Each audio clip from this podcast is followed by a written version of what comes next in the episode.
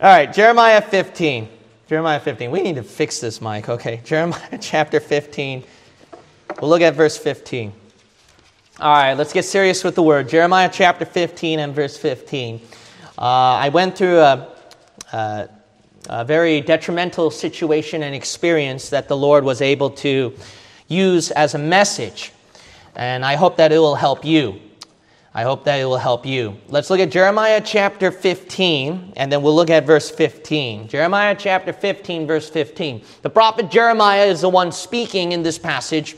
And if you recall, Jeremiah, he wanted to quit the ministry. Uh, he was all alone. He had a lot of unfair things happen in his life.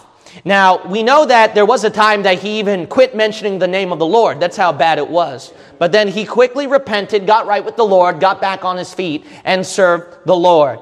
Now, in Jeremiah 15 15, we can see a little, we can see a glimpse of that, of the heart of Jeremiah. And perhaps there are some people who have the same heart or who might have that same feeling of words of what you're about to read. Verse 15. O Lord, thou knowest Remember me and visit me and revenge me of my persecutors. Take me not away in thy long suffering. Know that for thy sake I have suffered rebuke. Thy words were found and I did eat them. And thy word was unto me the joy and rejoicing of mine heart. For I am, ca- for I am called by thy name, O Lord God of hosts. I sat not in the assembly of the mark, uh, mockers, nor rejoiced. I sat alone because of thy hand, for thou hast filled me with indignation. Why is my pain perpetual, and my wound incurable, which refuseth to be healed? Wilt thou be altogether unto me as a liar, and as waters that fail? Therefore, thus saith the Lord, if thou return, then will I bring thee again. And thou shalt stand before me, and if thou take forth the precious from the vial, thou shalt be as my mouth. Let them return unto thee, but return not thou unto them. I will make thee unto this people a fenced brazen wall, and they shall fight against thee, but they shall not prevail against thee. For I am with thee to save thee and to deliver thee, saith the Lord. And I will deliver thee out of the hand of the wicked, and I will redeem thee out of the hand of the terrible. Basically, 15 through 21 is a lot of words that we could probably express from our heart, but it comes down to basically two words that probably stick in your mind quite often. Why me? Let's pray. Amen. Father God, will you please fill within me the power of your Holy Spirit and cleansing of your blood? Thank you so much uh, for this message that you've given to me. And I pray that it's something that I could share with these people and that it'll help them with their lives. You never failed me, not one time. Thank you for using me, Father. And use me again as I preach your word. Your word, Heavenly Father. So preach to these people. In Jesus' name I pray. Amen. Now, my first point is verse 15. Why me? First uh, simple answer is because of persecutors. Because of persecutors. Look at verse 15. O Lord, thou knowest, remember me and visit me because, and revenge me of my persecutors. Now, it was so fitting. It was so well done, the revival meeting. I'm sure a lot of you got a blessing from Pastor Mike Fernandez especially his last sermon. His last sermon was really good. In that sermon, he gave you something, and it is no coincidence that uh, it did happen. It did happen. Like, uh, as soon as he finished preaching, two people in our church got car accidents the same day. Can you believe that? And then I get, uh, I get uh, three calls for counseling, if not four, all right? So that was like really fast. So it is no surprise to some of us because we've been used to that. We've been used to the road that whenever we're doing something big and great for the Lord, something bad happens. And the reason why is very simple is because of the devil, because of persecution. The Bible says, and it is a law that does happen. It's a fact. 2 Timothy 3:12, yea, and all that will live godly in Christ Jesus shall, it didn't say maybe, it says it will happen, shall suffer persecution. Matthew chapter 13, verse 21 says, Yet, yet hath he not rued in himself, but dureth for a while. For when tribulation or persecution ariseth because of the word, by and by he is offended. Uh, one thing I've learned is you don't have to be 100% a good person to get any persecution. If you do anything godly, if you, for example, you just started attending a Bible believing church and all of a sudden bad things started happening, why? It's because you may not be that much of an important Christian, you might think, or a valuable asset in the church, but you did something godly that nevertheless contributed something that pleased the Lord or even helped out the church.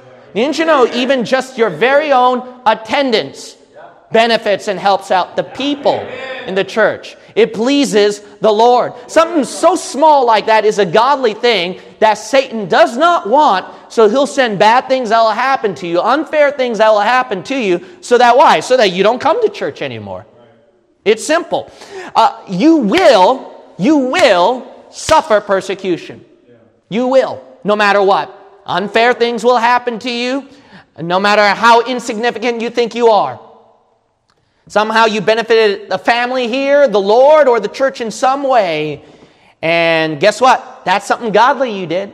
And the Bible says, shall suffer persecution. And that verse points out even one soil that is not really fruitful for the Lord. But even that soil that tried to do something for the Lord, even small, the verse says persecution happened to that soil. See, that persecution can even happen to those who do something small, a godly thing. It could be like coming out soul winning one time. It could be helping out the kitchen one time, helping out the nursery one time, attending a Zoom meeting one time, or participating in one by one one time, or something small, even giving money to the church. You don't realize that something godly like that, the devil does not want. He wants to do everything that he can to throw you out of the race. Why? Because one more person in the church means a greater danger and a threat to the devil that's going to build up into 10 more people. So that's why he's going to attack. So, why do these unfair things happen to me? Because you're in the devil's home territory. What did you expect? You're in one of his capital cities of Sodom and Gomorrah and hell, and you think he's happy when he hears that every single week there's a soul saved? How many times have I heard soul saved, soul saved, soul saved?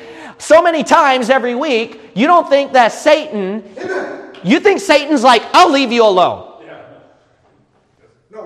You think that the devil's going to say, I'm going to leave this church alone. When someone tries to, when there's another person or several more people participating in discipleship class, one by one class, you really think that the devil, you're that naive to think Satan's going to say, I'm going to leave you alone. No, he knows what's going to happen. It's going to build. And once you're building to a strong point, he knows that there's no that he can't tempt he can't attack you as hard anymore. He knows that you're so strong that no matter what temptation he throws, it's too late for him. That's why it's so urgent for him to attack you now. While you're discouraged, while you're weak, while you're thinking, I failed again in my sin problem, that's his most important time to attack you. Cut you off from church immediately. You don't realize, if you don't think you're that special, all right, that you're that much of a valuable asset to the church, know this the devil thinks so. Even if you don't think so, the devil thinks so. Because he knows that one more person coming in will encourage probably nearly all the church people. He wants that church so discouraged, so discouraged, where one person leaves, another person leaves, another person, and then what happens? Finally, the church folds. Keep sharing the gospel. So that's why you, I know it's unfair, you, but you're the only one trying to do something godly for the Lord while the rest of the people in this area, they're just going to hell faster than a handbasket and just going by the flow. Why would the devil bother with them? He sh- uh, because they're just doing what he wants them to do. So he's going to pick on you. That's why it's you. So no surprise. Don't be surprised of that. Look at verse 17 through 18. 17 through 18. Why me? Well, simple, because you're having a pity party. That's why it's all about you. A pity party means not others. Pity party only, the only subject is you in pity party. You're the important person. You're the man of the party, okay? You're the birthday kid in the party, all right? Which is not happy birthday, but a sad birthday. Look at verse 17. I sat not, I sat not in the assembly of the mockers, nor rejoiced. See, I wasn't sinning. I sat alone because of thy hand, God. For thou hast filled me with indignation. I got mad because of you. It's all your fault, God. Why is my pain perpetual and my wound incurable, which refuseth to be healed? Wilt thou be altogether unto me as a woe, liar, and as waters that fail?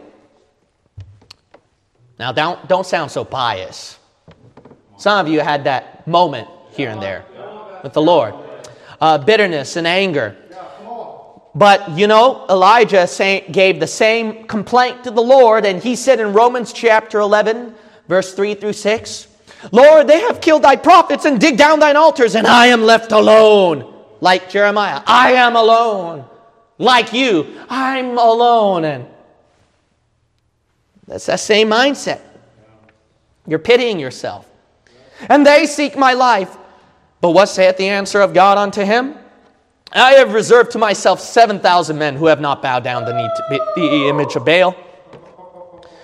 Even so, then, at this, this, listen up, this present time, that means right now, what did the Bible says? Also, there is a remnant according to the election of grace. The reason why you think that unfair situations happen to you is very simple. Is because you see the bad things happening to you, but not at other people. So then the temptation rises, obviously, that whenever I do something godly for the Lord, something bad happens, so why bother doing it? And I'm the only unfortunate soul. Why? Because you see everybody else, you know, being happy, having it better than you. They don't have this problem like you have. So that's the reason why you have that mentality of going through unfairness. But that verse says that there it, it's not that verse pointed out something important.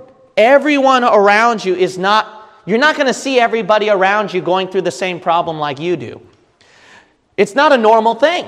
Let's be honest, the things that you're going through is not a normal thing and it's very unfair because you're probably in that unique situation, that unique unfairness that's so painful. But that verse points out that it's not everybody around you, it says a remnant.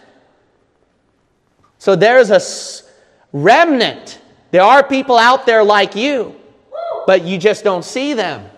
That's the thing. So because you don't see them, that's why you think you're all alone and you're the unique one suffering. But if God showed you every single person who has the pain, what you're going to find out is this.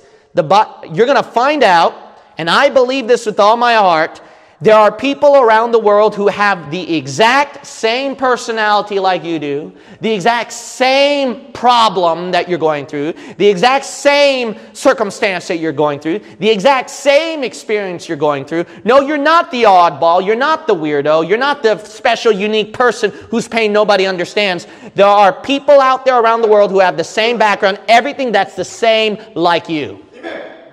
And they are thinking probably the same thing like you that is so unfair, I'm the only one. Yeah. You know why it's so uh, easy to think that you're the only one is because all you're seeing is yourself. That's why.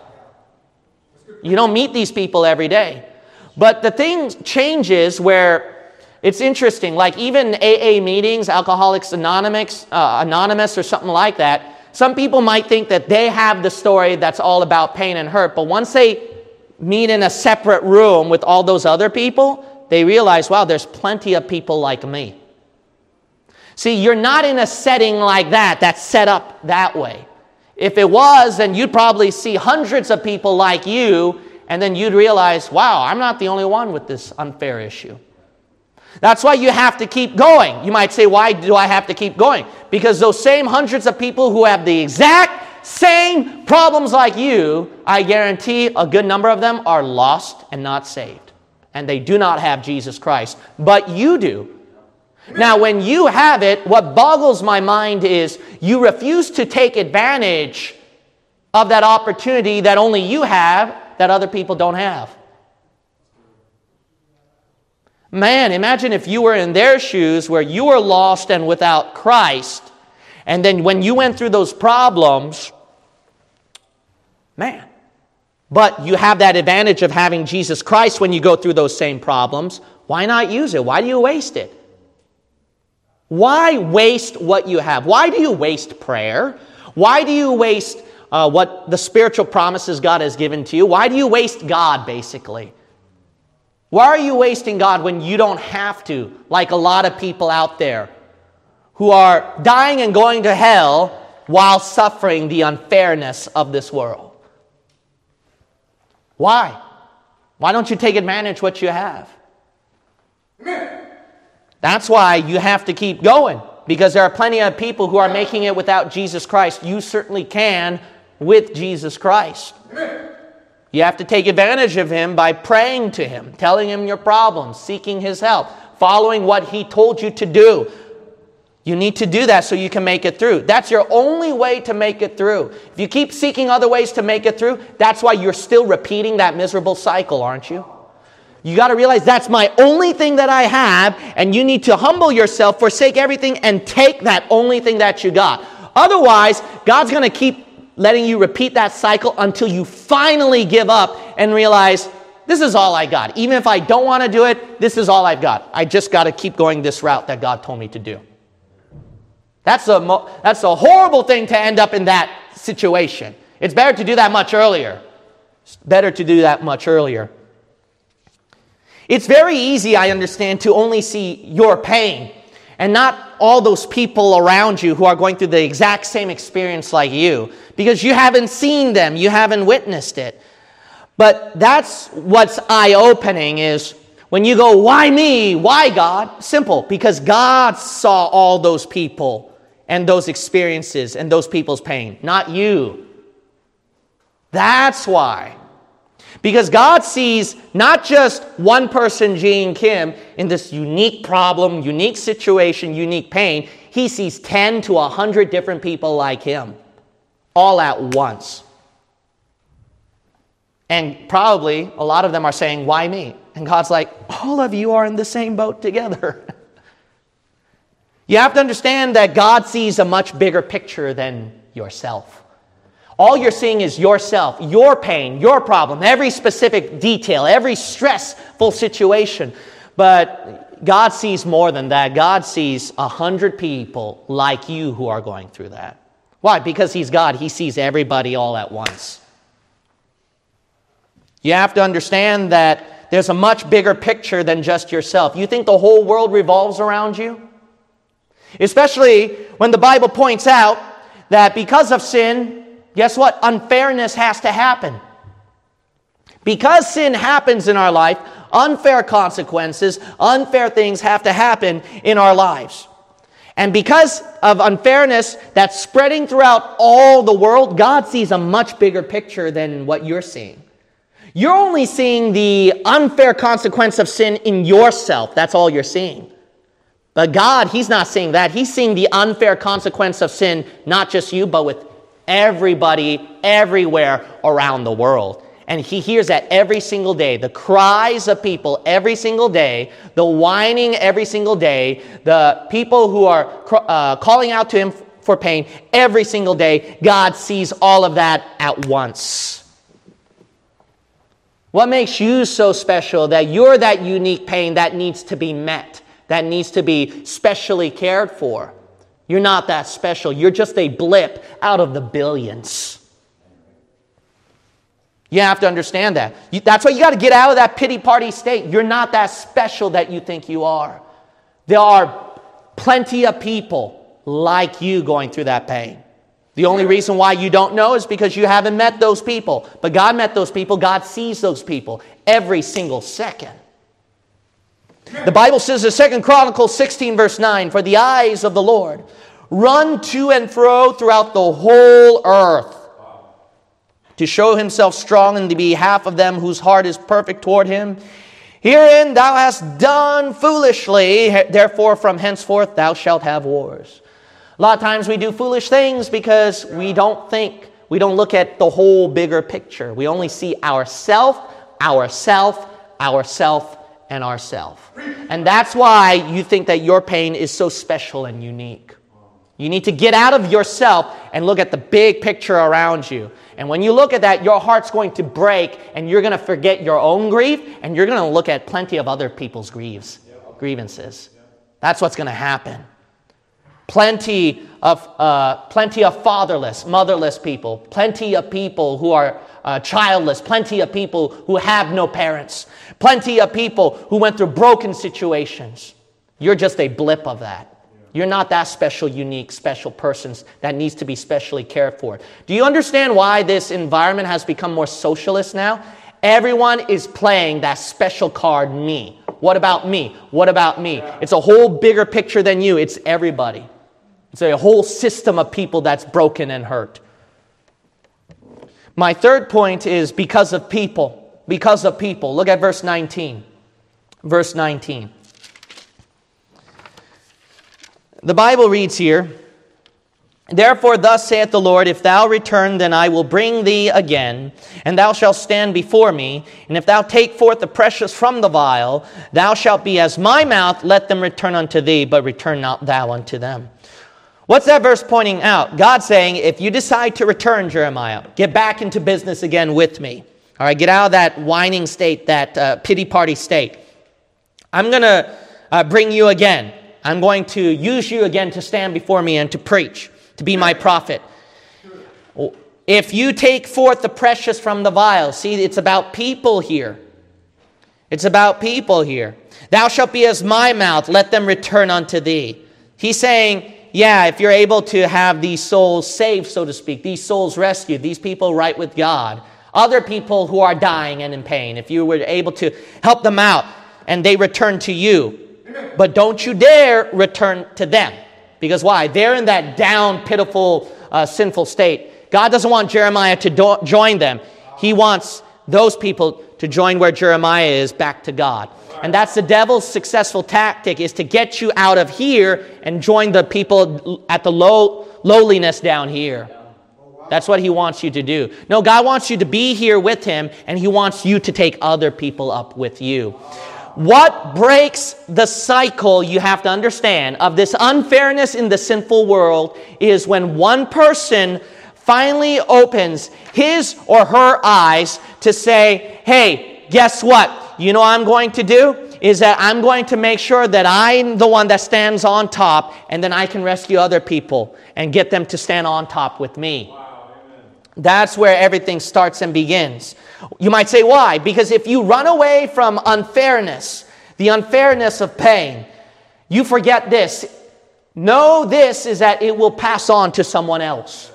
Even if you run away from pain, and you do, which I doubt, because I'm going to show you later on, but even if you do, that unfairness doesn't just linger or swim or disappear. It finds somebody else to pass it upon. You know that?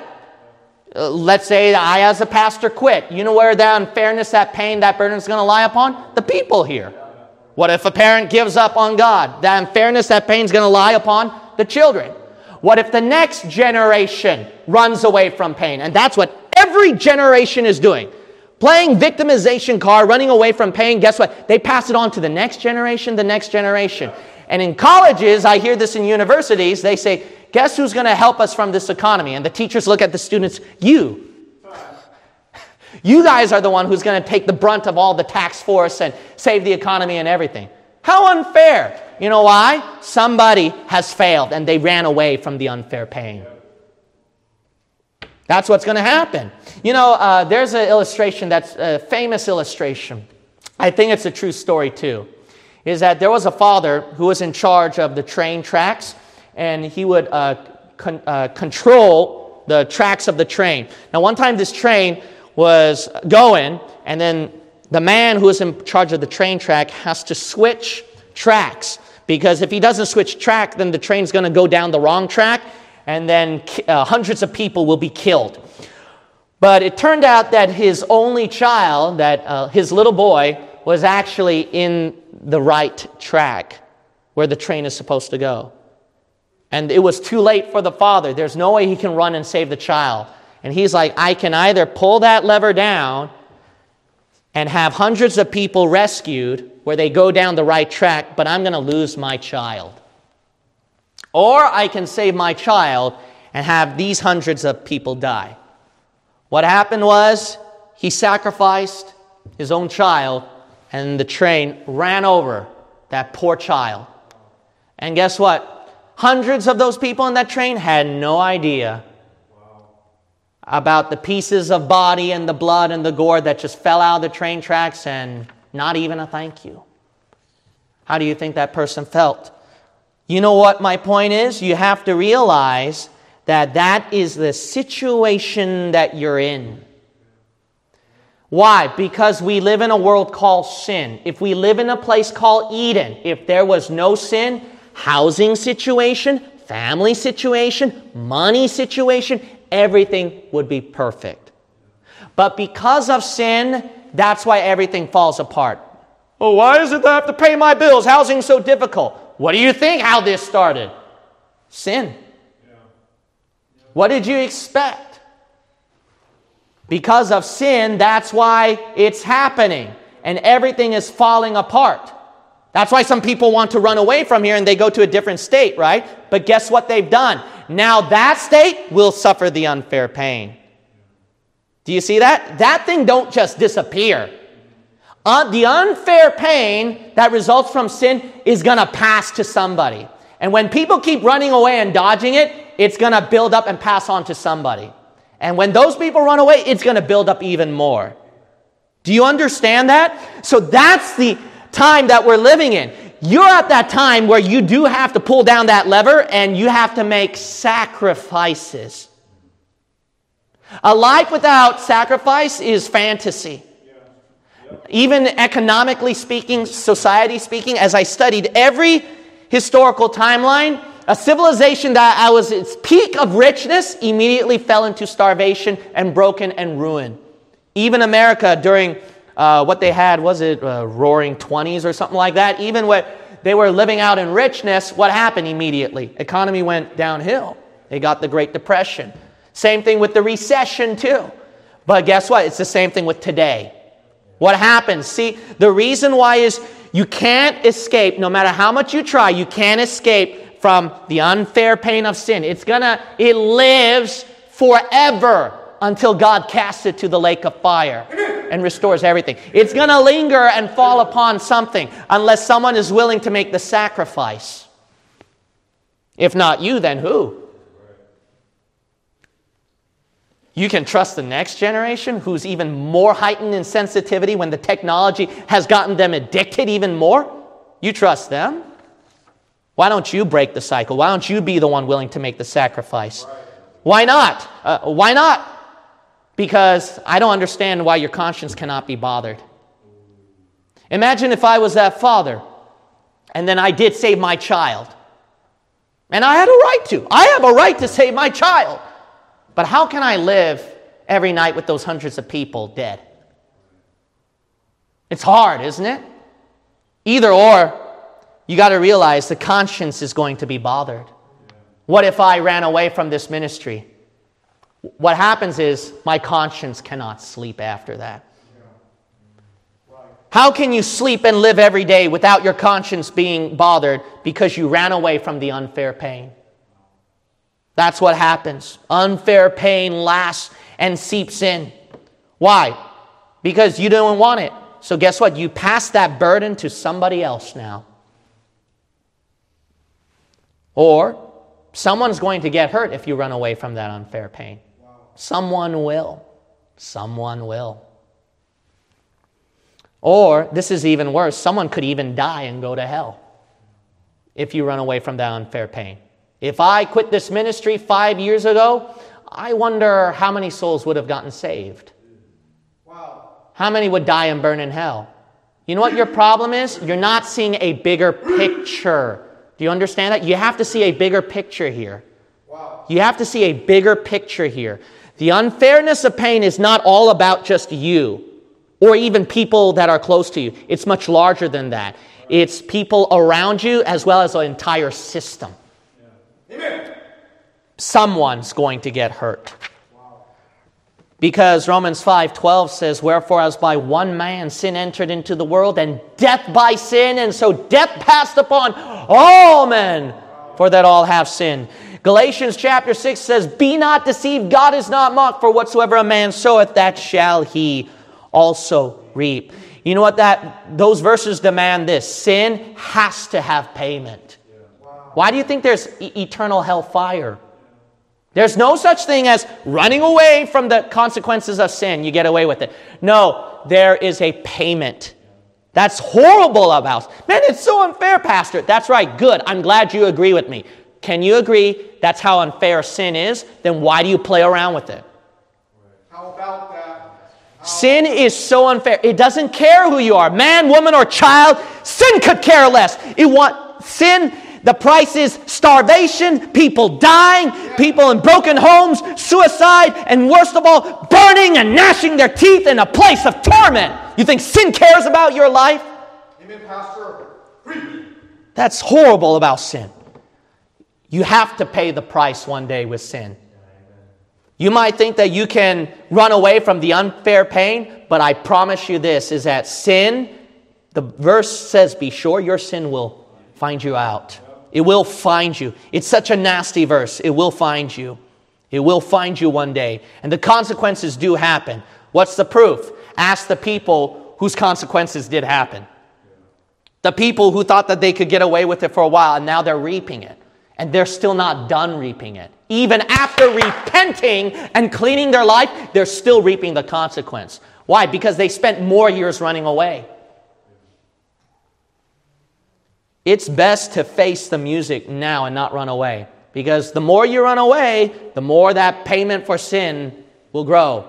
And when it lands on you on all fours, you try running away again, it will land on you all fours again. And not only that, remember, it's not just you, it's going to affect somebody else too. It's a horrible system. That, that cycle needs to be broken. That can only break when somebody is willing to sacrifice. Do you understand that? That's why sacrifice is so important. In verse 20 is so important. And I will make thee unto this people a fenced brazen wall, and they shall fight against thee, but they shall not prevail against thee. For I am with thee to save thee and to deliver thee, saith the Lord. Man, that's encouraging. God says to Jeremiah that unlike any other person, people, you're the one that I prefer to protect and to use. And that no matter how many of these unfair situations happen, I'm going to somehow use it for my glory. I'm going to protect you. I'm going to keep you. And then I'll pull you through. Amen. You have to understand that. You know why that? You have to understand this. Do you believe God that everything happens for a reason, even the bad things that you made? Yeah. God can, all things work together for good. It is God's job to make sure that everything falls into a systemized format where that cycle can finally be broken if there is that one willing to pay the price. And He's going to make sure that it fits you perfectly. Thank you, Lord Jesus. You know that? He's going to make sure that it fits you perfectly. You might say, Why me? Because you're preferred. You're preferred. You have to realize you are that unique one, perfect for that unique task, who can break that cycle. Amen. Amen. Do you realize that? It can be, it doesn't have to be big, it can even be something so small. Something so small. Esther chapter 4, verse 13 through 14 says, Then Mordecai commanded to answer Esther, Think not with thyself that thou shalt escape in the king's house more than all the Jews. Mordecai says, Don't think you're going to run away.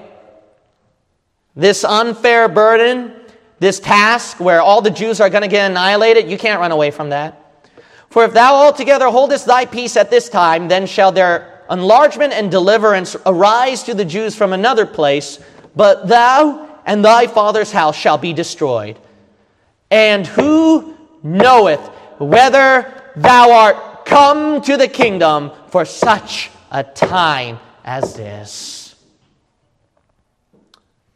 Why me? Who knows if God appointed you to be that hero that can finally break that unfair cycle that so many people in pain are finally seeking after? You got to realize even the prosperity of America didn't come without price, without sacrifice. Everything pays a heavy price. Everything. That's a law. Even if God didn't exist, there is a law. Somebody has to sacrifice. That cycle can only break if someone is willing to pay the price. Is that you? In every People love superhero movies and stuff like that. Why is that? The hero that can rescue and save the people. And a lot of times that hero goes through that unfairness, that burden. Why? Because he or she is the only unique person that has that power, that ability that can rescue those people. It's you. You're the only one. You're that superhero you got to realize that can rescue that person, rescue those people. Otherwise, let's all run away and let's see how many souls will be saved in this area. Let's all run away and let's see that there will be singing and shouting in this area. Let's all run away and let's see how much sin won't grow even farther. Let's all run away and let's see how many more souls we can rescue and introduce them to Bible believing truth. Hey man, let's see how many.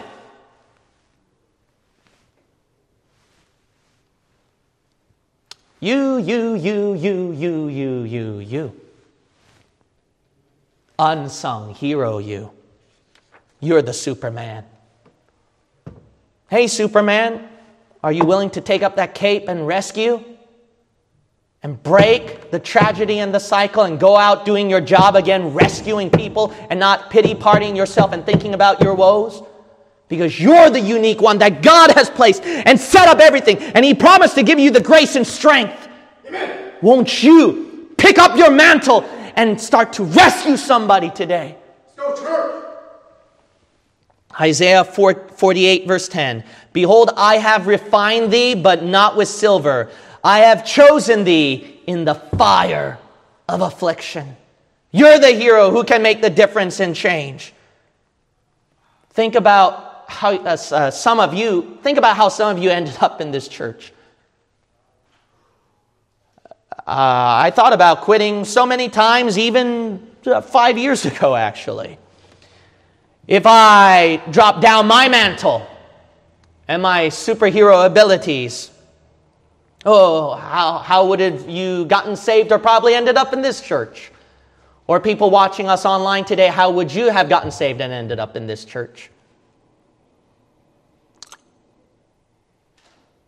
You're the hero who can make the difference and change. You might say, why? All God needed was one to sacrifice and not think about other people doing the work for him, but just one person to make the sacrifice, come out here at the age of 21 and to make a difference in Silicon Valley and the Bay Area.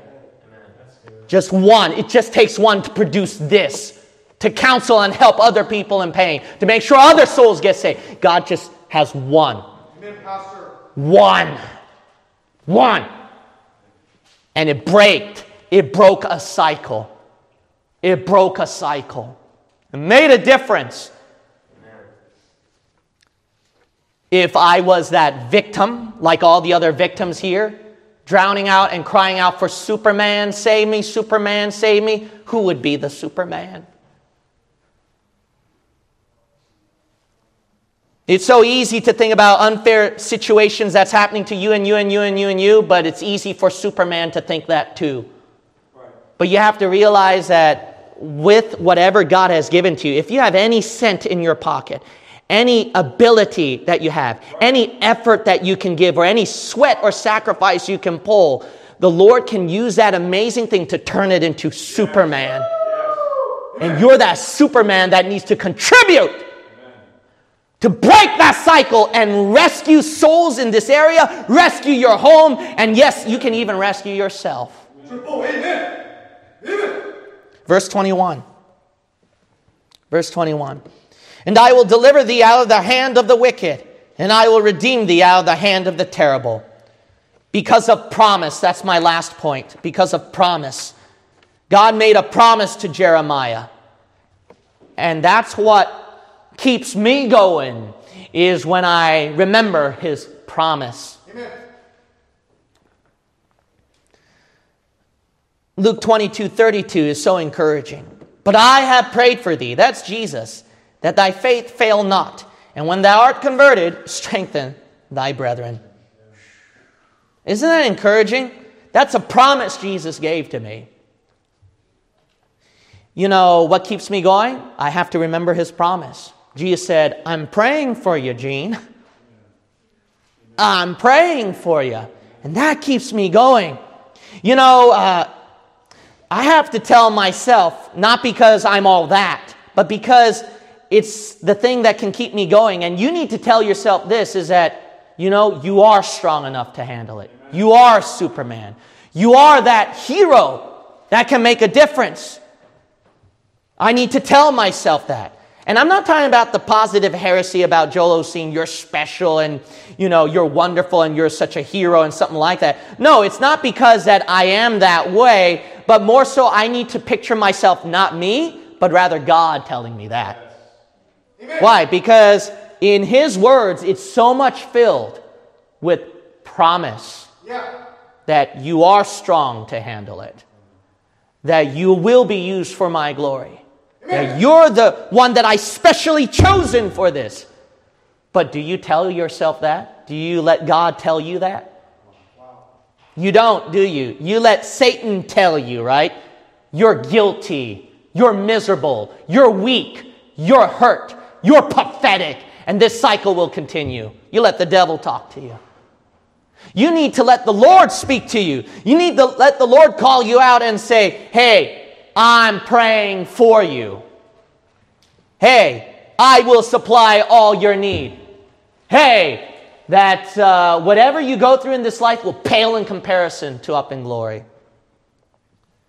Can you picture Jesus cheering you on? You don't, do you? The Bible says, looking unto Jesus. You're not looking at Jesus. Look at Jesus and saying, hey, it's tough, but uh, just a little bit longer, a little bit longer I'm going to give you a big blessing that you won't regret. I'm going to turn this all around.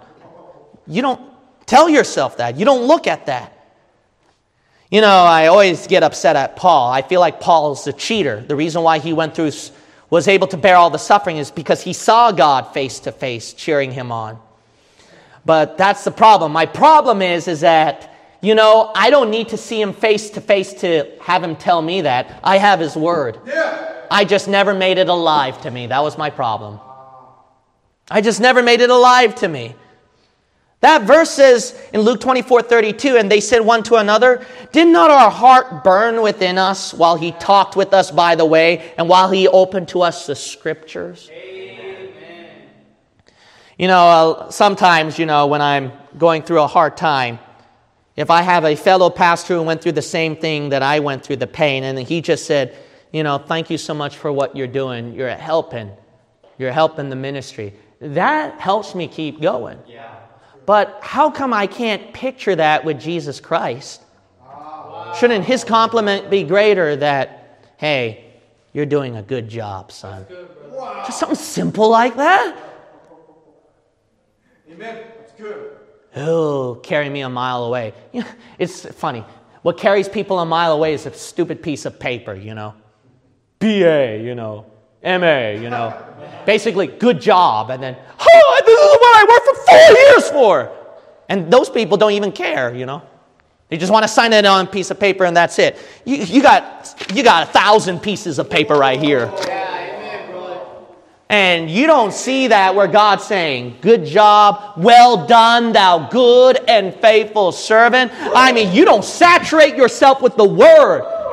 We don't have the living Word down here where we see face to face, but we have His Word in our heart and you need to make that alive to you. You need to saturate yourself in that, melt yourself in that, melt yourself and get so lost that the heavens declare the glory of God and the firmament showeth his handiwork. Day unto day uttereth speech, and night unto night showeth knowledge. There's no speech nor language where their voice is not heard. And then where God says that, fear not, fear not, fear not, fear not. All things work together for good to them that love God, to them who are the called according to his purpose. Well done, thou good and faithful servant. Enter thou into the joy of thy Lord. I mean, thou hast been faithful in a few things, thou shalt be ruler over many things. I did not let Jesus compliment me. I instead let the devil discourage me. I need to let the Lord compliment me. I need to let to, to remember his what he promised to me. If you went through a lot of hard times, okay, but then the person say, just stick out a year with this hardship, and then uh, I'll take care of you for life. You'll be a billionaire. You and I are going to go through the stressful, strenuous places at the workplace so that we can become a billionaire because it's just one year. But God, you don't picture God saying to you, hey man, for eternity, man, for eternity, man, man, you're going to be ruler of over nations, man, gold, silver, precious stones, not a billion pieces of paper, you know. Yeah. Man, I mean, uh, if God said that to you in person, imagine, look unto Jesus with me, will you please today? Imagine God saying that to you just a little longer. Hang in there. I'm going to give you this, this, this, and this. Amen, brother. Amen. Then you might say, okay, I'll just hang on a little more, Lord. But you don't look unto Jesus, you don't picture that. Imagine you are that. Do you realize that? You are the chosen. You are that superhero that can break the unfair cycle of the pain of sin. Somebody is crying out to you, rescue me, save me. Will you be that person to take up the mantle? And then as you go through pain and as you go down, can you picture? I mean, be in the realistic plane, be in the spiritual world with me today, will you? Can't you see God in front of you saying, Man, that pain that you're going through right now, it hurts so much, doesn't it? I feel for you. But guess what? In heaven, it's going to erase all of that. You don't even remember it. And I'm, that pain you're feeling right now, every moment of that, every moment of that, look at this, son. See that piece of gold? Okay, see that mansion right there? Okay, see that blessing from tragedy? I could turn it for good. Look at that. Look at that. Look at that. And then if you and I saw that like point blank face to face, you and I would charge hell with the squirt gun and wouldn't care one bit what happened. But the problem is, is that we're not in that spiritual world and looking at that. That's why the Bible says, set your affection on things above, not on this earth. And you're not looking above. And you need to look at that. You need to see Jesus smile at you. You need to see Jesus smile at you and say, let me give you a big hug. And then he warms your heart and say, That's okay. You can keep crying, child. You can keep pouring your complaints to me because I can take it. Pour it out to me. And you need to picture that. And then at the judgment seat of Christ, oh, what glory! Can you picture that every pain that you went through in life and God showed it and that He showed it off to the people and say, See what my child did? See what he or she did? You see what he or she did? And then imagine those crowds of people in heaven shaking your hand and you have no idea. I got saved because of you. Thank you so much. You saved my life because of your testimony, because of that money you gave to the church, the attendance that you gave, that small word of encouragement that you said to me as a pastor that, that I didn't quit. Thank you, thank you, thank you, thank you. And then you get so many hands shaking you because you're the Superman. You're the Superman. You're the superhero because that's your time, judgment seat of Christ. It's a time you get your just reward. And then God says, Well done, thou good and faithful servant. Here you go. And then God gives you something. And what are you going to do? You can't just help but fall on your knees and say, If only I knew what heaven would be like so much earlier. I would have a better motivation to serve you. I would have not let pain and trial and depression, depression control and rule over my life. I would have stuck out a little more. I would have tried to win a few more souls to you. I would have tried to think about a few more other people who are in pain and help them out. I would have tried a little harder. What a beautiful day and time. But you need to look unto Jesus. You need to picture and see that. You don't. You don't. The devil blinded you. You heard the devil's discouragement. You're seeing the devil's hallucinations of what bad thing can happen because of this bad thing happening. You've locked yourself in his television show. Break free and see the reality. And the reality is that spirit world where God says, I'm here. I never left you. Amen. Let me encourage you even more. You know what's exciting than that? what I told you is not even the half of it. The Bible says, Eye hath not seen, nor ear heard, neither hath the things entered into the heart of man, the things which God hath prepared for them that love him. Pull up the best imagination that you can of Jesus rewarding you and encouraging you. The verse says, Your imagination can't even cover the half of it. Why me, Lord? You say that down here on earth, but I guarantee you this every one of you up in heaven when you see that that goes beyond your imagination, you can't help but just fall on your, your knees and say, Why me, Lord? Why me? Every head bowing, every eye shut. Let's go, church. The piano will come forward and play us a song. And we'll play over and over again.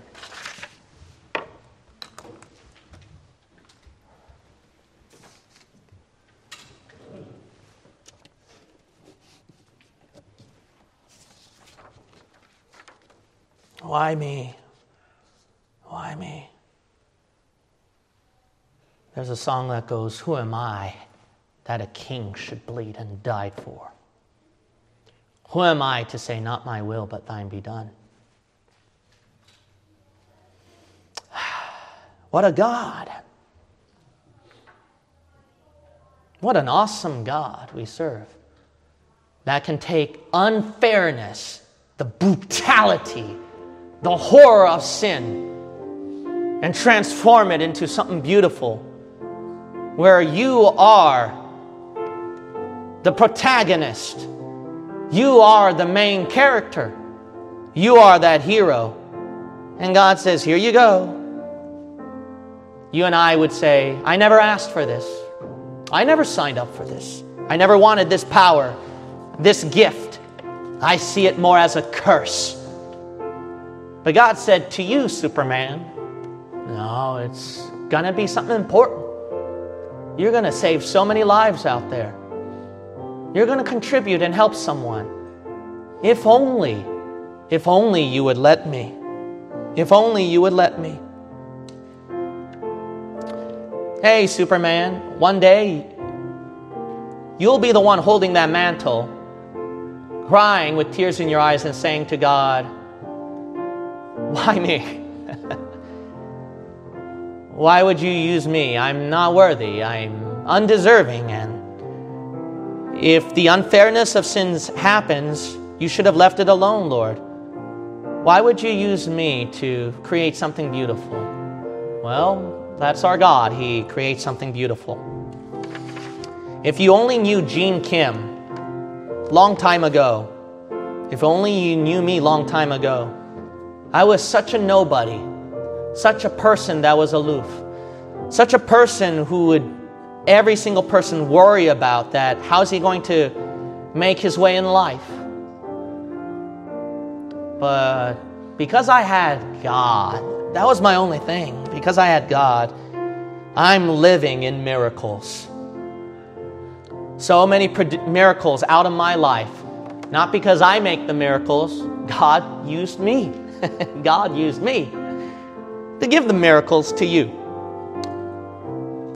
Be a miracle to somebody's life today.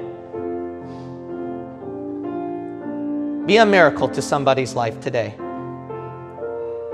Why me? Well, because of persecutors. The devil don't like Superman. The devil don't like you. He, he's the antagonist. He wants people to die and burn in hell. That's why it's you. Why me? Well, because all you're thinking about is yourself. You're pity partying. But there are other heroes out there like you. You're not the only Superman. Join your brothers and sister in the trench of war. Let's overcome together. Don't think you're so special. Why me? Well, because of people. That's the bottom line. People are dying going to hell. People are going to face hurt if you run away from the pain. Someone's going to get hurt. That's why you need to stick on. Why me? Because of preference. You fit well. You're at that time, that place, that situation, that no one else can be in but you. And God wants to use you to finally break that cycle. Why me? well, because He promised you. Because He promised you that He'll take care of you, that He loves you, and that He'll use you. I'll never understand why me, but all I know is that He promised me, and I'm just gonna just thank Him for the promise. That's it. What else can I do? Let's close with a word of prayer. Father God, uh, I don't know why you used me to preach this sermon. There are plenty of other people who can have the delivery, the skill, the style, the age, the maturity, the character trait that can deliver this sermon more brilliantly than I can. I'll never understand, but you did use me. You used my pain, my unfairness of everything I went through in my life to create this sermon. That could perhaps rescue somebody out there. I don't know why you used me, but thank you. Thank you, Father. May we come home not with grumbling, but with gratitude that you chose us, that you will use us. Thank you. In Jesus' name we pray. Amen.